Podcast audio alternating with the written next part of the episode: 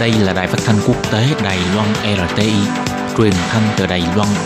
Mời các bạn theo dõi bài chuyên đề hôm nay.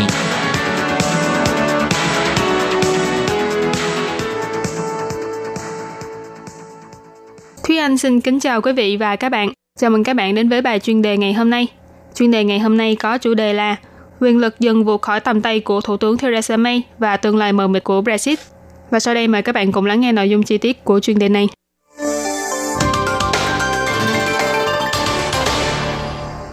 Ngày 12 tháng 3 vừa qua, Hạ viện Anh lần nữa từ chối đề nghị Brexit của Thủ tướng Anh bà Theresa May và đêm 14 tháng 3 cũng đã diễn ra cuộc bỏ phiếu biểu quyết định dời kỳ hạn của Brexit.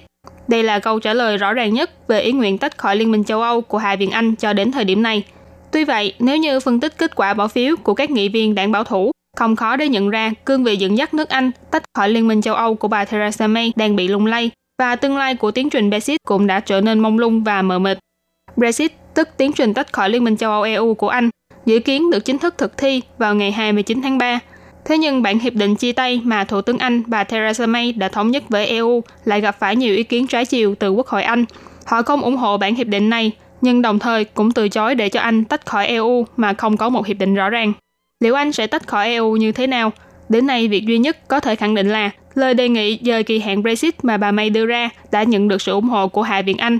Tuy vậy, về mặt kỹ thuật, do Điều 50 trong Hiệp ước Lisbon quy định về trình tự tách khỏi EU vẫn chưa được sửa đổi. Vì vậy, tại Hội nghị thượng đỉnh Liên minh châu Âu diễn ra vào ngày 21 tháng 3 sắp tới, nếu đề nghị dời kỳ hạn của bà May, bất kể là 3 tháng hay lâu hơn, vẫn không nhận được sự đồng thuận của toàn bộ 27 nước còn lại, thì Anh vẫn sẽ phải chính thức tách khỏi Liên minh châu Âu EU vào ngày 29 tháng 3 theo như dự kiến.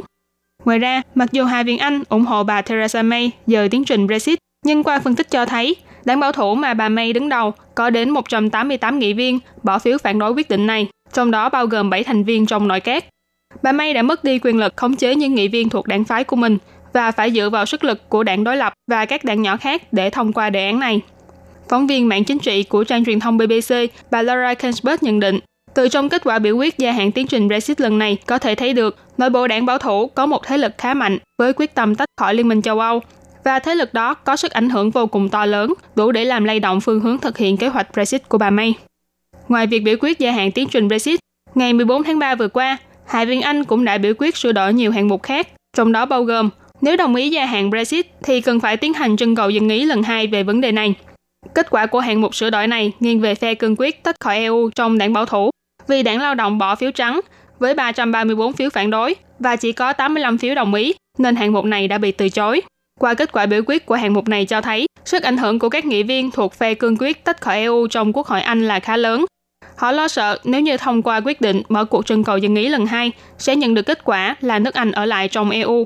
Vì vậy, phe này đã tìm mọi cách để gây sức ép trong cuộc bỏ phiếu này.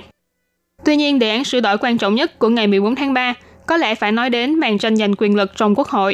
Mục đích là giành lấy quyền khống chế đối với tiến trình đàm phán Brexit, chuyển giao từ tay bà Theresa May sang Hạ viện Anh. Nhưng với kết quả 314 phiếu chống và 312 phiếu thuận, đề án này cũng đã bị phủ quyết.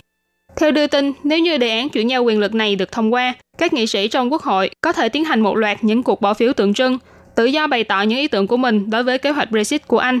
Mặc dù loại biểu quyết này không mang tính ràng buộc, nhưng dưới tình hình bị các thành viên nội các phản bội, địch vây tứ phía, thì e rằng quyền lực chính trị của bà Theresa May sẽ còn tiếp tục bị giới hạn hơn nữa. Theo phân tích của tờ New York Times nhận định, nếu như Quốc hội Anh khống chế tiến trình Brexit trong tương lai, tiến trình này sẽ đi theo hướng ôn hòa hơn và sẽ tiếp tục duy trì mối quan hệ mật thiết với châu Âu. Đây không chỉ là việc mà các nghị viên trong đảng bảo thủ không mong muốn, mà có lẽ còn sẽ khiến cho dân chúng ủng hộ Brexit tại Anh giận dữ.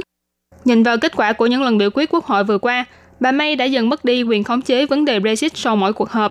Dưới sự lãnh đạo của cựu quan ngoại giao ông Boris Johnson, các nghị viên cứng rắn với Brexit trong đảng bảo thủ thừa cơ vùng dậy giành lấy quyền lên tiếng trong vấn đề này. Kịch bản Brexit mà bà Theresa May đàm phán với Liên minh châu Âu đã 2 lần thất bại trước Quốc hội Anh, nhưng bà dự định vẫn sẽ mang bản thỏa thuận này đi thử sức lần 3 vào ngày 19 tháng 3. Phóng viên mạng chính trị tờ Sky News của Anh là Katie McCain chỉ ra, nếu thỏa thuận Brexit của bà Theresa May vẫn tiếp tục gặp thất bại, thì vị trí Thủ tướng Anh của bà cũng khó mà giữ vững. Còn Brexit sau khi không có bà May thì sẽ trôi dạt về đâu? Hiện tại tất cả vẫn còn ẩn sâu một màn sương mờ mịt và khó đoán.